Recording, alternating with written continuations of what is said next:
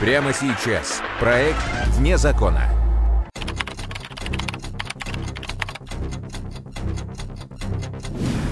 Самые громкие преступления. Самые запутанные и интересные детективные истории России. Что делать, если спасти может только чудо? Уже безвыходная ситуация. У Дениса аж там со здоровьем что-то было. Вот. И она как бы искала любые пути.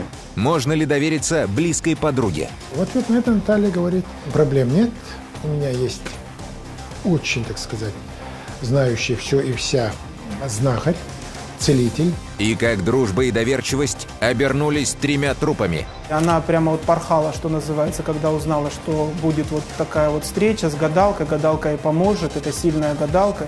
В программе «Вне закона». Гадание на крови.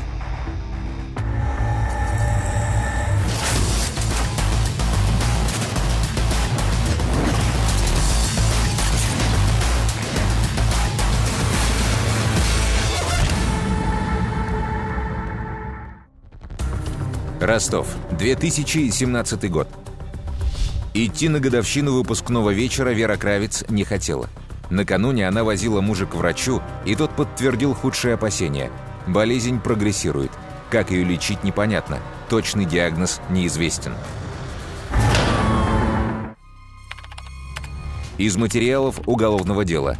Кравец Вера Владимировна, 38 лет. Родилась и выросла в Ростове-на-Дону. Образование среднее специальное. Работает старшим методистом Комитета по социальной политике Ростовской городской администрации. На работе характеризуется исключительно с положительной стороны. Ответственная, замужем. Воспитывает сына 12 лет. Но Денис уговорил ее сходить. «Развеешься, школьных подруг повидаешь. Когда еще соберетесь?» — говорил он ей. У крыльца родной школы Вера встретила давнюю подругу Наташу Палаткину. Они учились вместе в школе, в зале давным-давно друг друга и общались. Изредка они встречались, э, довольно часто созванивались э, по телефону, общались. Наташа сразу заметила, с подругой что-то не так. «Случилось что?» – встревожилась она. Вера не хотела говорить. А потом как прорвало – и она рассказала и про болезнь мужа, и про кошмар, в который превратилась жизнь, и о том, что надежд почти не осталось. В ответ на это Наталья говорит, проблем нет, у меня есть очень, так сказать, знающий все и вся знахарь, целитель, имеющий целый ряд дипломов. Матвеева на Родионе Светайском районе – «Какая еще целительница?» – отмахнулась Вера. «Московские профессора не знают, что делать». «Так то ж профессора», – убеждала ее Наташа. «А это наша, из народа. Знаешь, сколько людей уже вылечила? И мужика твоего на ноги поставит». И Вера сразу задумалась. «А почему нет? Терять же уже нечего». Она доверчивый человек. Понимаете? Она даже в шутке, ну, вот если пошутишь, она воспринимала это, ну, как серьезно. Ну, мы над этим смеялись, говорим, блин, Вер, ну, как так можно верить всему? И Наташа стала объяснять Вере, что нужно сделать. Никакой таксы у бабки нет. Сколько Вера захочет ей дать, столько-то и возьмет. Но при себе Вера должна иметь хотя бы 1300. Бабка зарядит эти деньги, и потом целительная энергия пойдет уже от этих денег. «Да у меня нет ничего, долги одни», – покачала головой Вера. «Так займи», – удивилась Наташа. «Для дела ж нужно». На следующий день Вера подошла к коллеге по работе с просьбой дать ей в долг. Я тебе через неделю отдам, там, через три дня, не помню точно. Сказал, говорит, я тебе отдам. Ну, я тебе расскажу потом, когда все произойдет. Ну, как бы я удивился, если честно, да, там, э, и, ну, как бы не стал наседать на нее. Вера сказала мужу, что ей нужно съездить по делам. «Куда?» – удивился Денис. Он заметил, как жена спрятала в карман иконку. «Потом расскажу», — ответила Вера.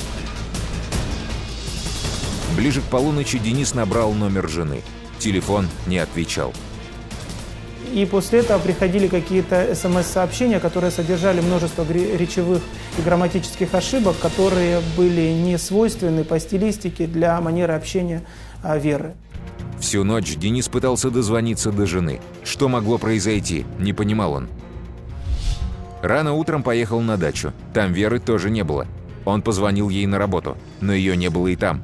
Не знали, где находится Вера и ее родители. Заявление было зарегистрировано, начались мероприятия, направленные на установление, на ее поиск, установление местонахождения. В поисках Веры сыщики пришли к Наталье Палаткиной. Та подтвердила, да, она посоветовала Вере знахарку Матвееву из Родионова-Несвитайского района. Они должны были ехать к целительнице вместе. Но у Палаткиной накануне заболела дочь, и она поехать не смогла. А Вера решила не откладывать визит. Ей хотелось поскорее вылечить мужа. По факту, ну, получается, Вера э, хотела э, помочь Денису. Уже безвыходная ситуация. У Дениса же там со здоровьем что-то было. И она как бы искала любые пути. Сыщики отправились в Родионово-Несвитайский район. Знахарка Матвеева не удивилась визиту полиции. Из материалов уголовного дела. Матвеева Рада Михайловна, 68 лет. В кругу целителей и знахарей известна под именем Баба Алена, видящая. Образование незаконченное среднее, из цыганской семьи.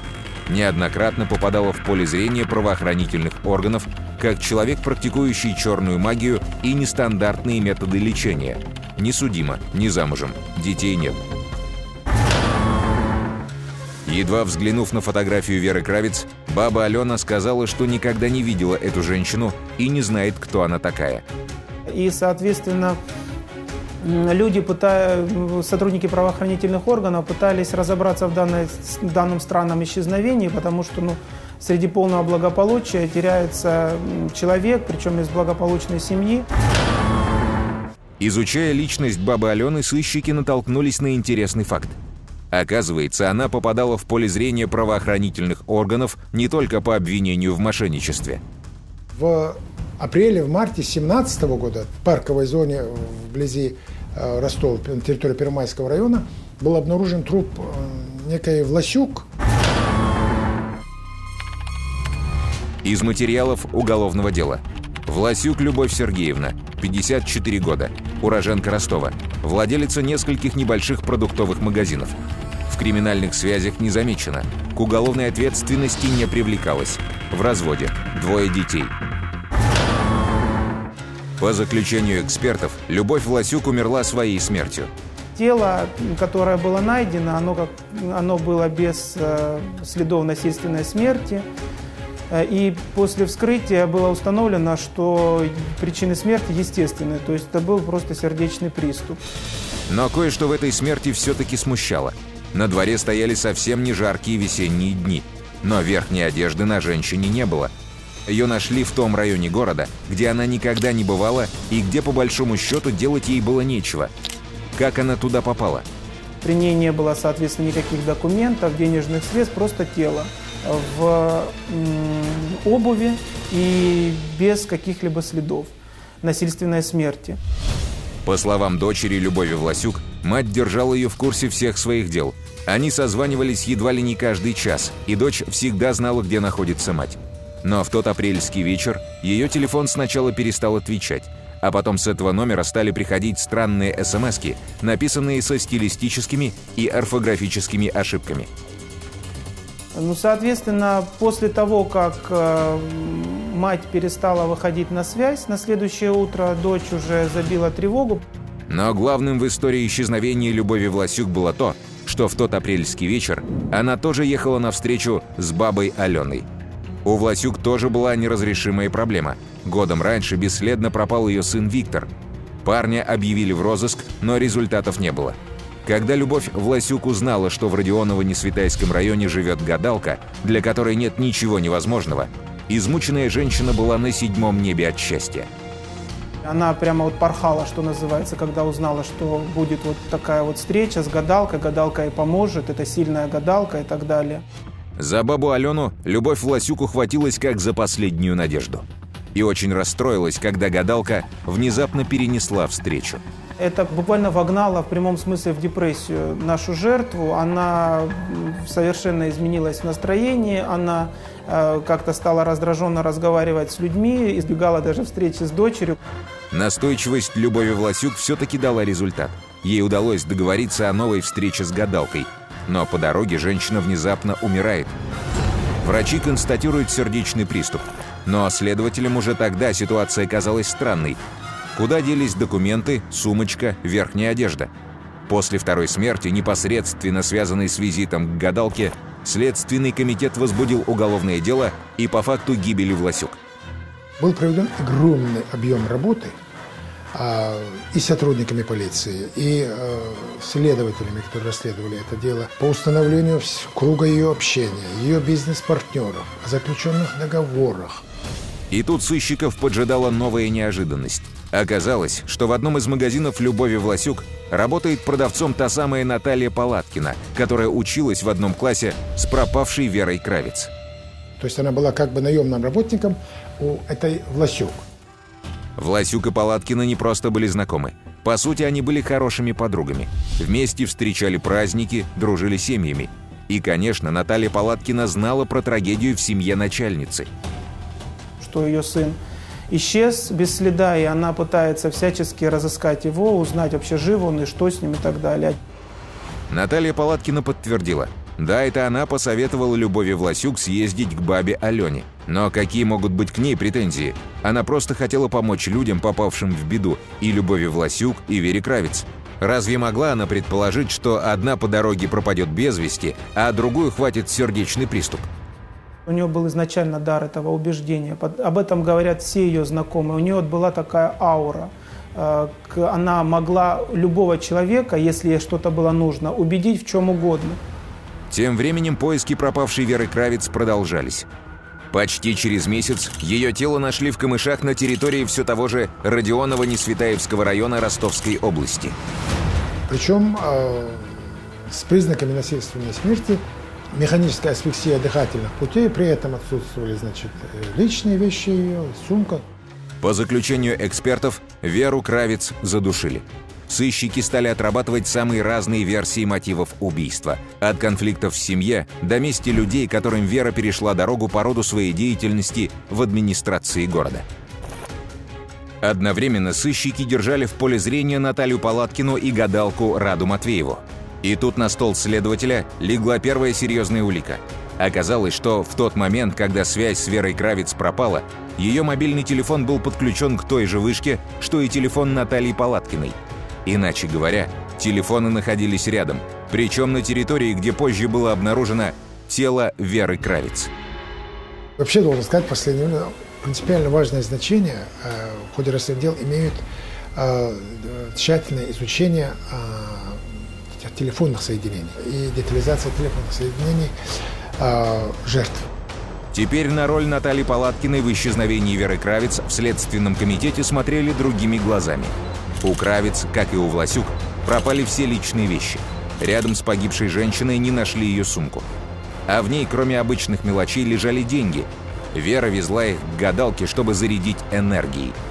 О крупной сумме знали только двое – сама Вера и Наталья Палаткина – Нельзя сказать, что как только мы э, приехали, так сказать, с оперативно-следственным мероприятием, Наташа она во всем призналась ни в коем случае. Я не ездила с Верой к гадалке, уверяла Палаткина сыщиков.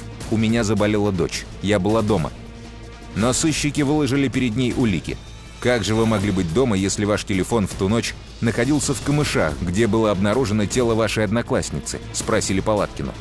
Вот тогда Палаткина заплакала, Заплакала, кстати, искренне, а, по крайней мере, это казалось так. И э, я хочу облегчить свою душу. На моей душе грех. И вот это все она и э, изложила.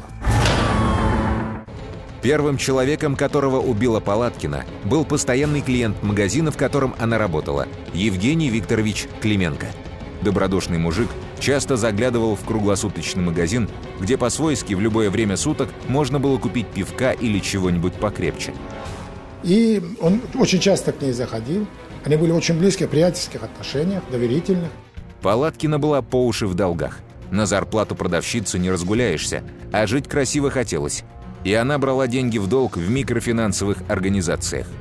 Клименко, понимающий, кивал головой, когда Наталья рассказывала ему, что практически вся ее зарплата уходит на погашение этих кредитов. Чувствуя, что клиент созрел, Палаткина однажды попросила у него деньги в долг – 100 тысяч рублей, ненадолго. Клименко был человеком исключительно добрым, где-то даже широкой души. Если женщине нужно, почему не помочь? Нет, чтобы сказать, да, у меня их нет. Он занял, перезанял эти деньги и передал э, нашей Палаткиной Наталье. За что, собственно говоря, последующими поплатился. На занятые у Клименко деньги Палаткина съездила на море. А потом снова потянулись серые будни продавщицы круглосуточного магазина. Время шло, и вскоре Клименко стал задавать Палаткиной вопросы. «А когда, собственно, вернешь долг?» Он был, еще раз повторяю, чрезвычайно добродушным, неконфликтным, не скандальным человеком. И все, все его окружение, все в домах соседние его знали. Половину суммы 50 тысяч рублей Палаткина кое-как наскребла и отдала Клименко. А дальше не получалось никак. Неоткуда ей было взять остальные. В середине августа 2016 года Клименко вновь зашел в магазин к Палаткиной и спросил про долг. И та вдруг поняла, что готова на все. Наталья значит, Палаткина в это время позвонила своей подруге, а, попросила срочно по семейным обстоятельствам необходимо ее подменить. В магазине, где работала, Наталья взяла с полки пару бутылок водки и предложила Клименко выпить за ее счет. Кредитор неожиданному предложению обрадовался. Они вызвали такси и поехали на пустую квартиру сестры Палаткиной. Они заходят туда, она угощает его спиртными напитками, тот пьет. По ходу пьянки Наталья подсыпает в рюмку Клименко. Тот начинает клевать носом и отключается. Подушка, покажите взяла подушку и кинула вот так. Вот так вот, потом ему говорю, ты не достал. И все. Вы держали подушку? Ну, может быть, от силы минуты, а не больше. Когда Клименко затих, Палаткина позвонила своему родственнику. «Слушай», — сказала она ему, — «выручай. Я тут выпивала с одним мужиком, а он кони двинул. Полицию нельзя вызывать, они решат, что я его убила. Затаскают. А у меня же дочь школьница. Помоги мне от тела избавиться». На что приглашенный ее родственник сжалился и вместе с э, его коллегой по работе после смены, это было около 8-9 часов вечера, а, они подъехали к этому к дому, поднялись в эту квартиру и, взяв под руки Клименко, этот труп, они его спустили под видом того, что это был просто в состоянии алкогольного опьянения а, человек. Тело убитого Клименко выкинули в лесу, а Палаткина села ждать полицию. Но к Палаткиной никто не пришел, и остаток долга с нее тоже никто не требовал. И тогда Палаткина решила, что таким методом можно неплохо устроить жизнь. Первая, кто стала такой вот подысканной жертвой Палаткиной, была ее работодатель ИП э, Власюк. У Любови водились деньги, и Палаткина об этом знала. Она знала и о пропавшем без вести сыне. «А почему бы тебе не обратиться к гадалке?» – спросила она однажды женщину, которая выдавала ей зарплату. «Платить не нужно, но ты возьми с собой 1500, чтобы зарядить их». Что делать дальше, Наталья уже придумала. И даже нашла надежного напарника, собственного мужа Александра Палаткина. Что касается Александра Сергеевича, он не отличается совершенно какими-либо волевыми качествами. Человек по своей натуре ведомый, а ведущая Наталья. Во всех случаях инициатором была она. Александр Палаткин взял на вечер машину у знакомого таксиста. Любовь Власюк была уверена, что они едут к сильной умелой гадалке. В сумочке у нее лежали 460 тысяч рублей. На пустыре за городом машина остановилась. Якобы Палаткины захотели покурить. Александр сел на заднее сиденье, накинул на шею ничего не подозревающей женщине ремень и задушил ее. Двери были открыты? Нет, закрыты. Закрыты были, дальше как было? А вы одновременно с супругой открыли двери? Ну, соответственно, да, она уже заходила с ней, разговаривала, а я уже подсаживал. Так, как вы сели, покажите. Ну, так вот я подсаживал. А ваша бывшая супруга ее как а, разговаривала Ну, с ней? отвлекала, Отвлекала, в общем, да? да, отвлекала. Так, покажите ремень. Как вы в руках держали ремень? Накидывал вот так вот, вот. Вот Ага. так вот я при- притягивал. Притянули так, да? Да, вот так. И долго так держали? Минут 10. Веру Кравец супруги Палаткины убьют спустя три месяца по той же схеме. Чтобы замести следы, Наталья отправляла родственникам убитых сообщения с их телефонов. На суде Наталья изображала раскаяние, но в искренность его поверить было сложно. В 2018 году Ростовский областной суд приговорил Александра Палаткина к 17,5 годам строгого режима. Наталья проведет в колонии 18 лет.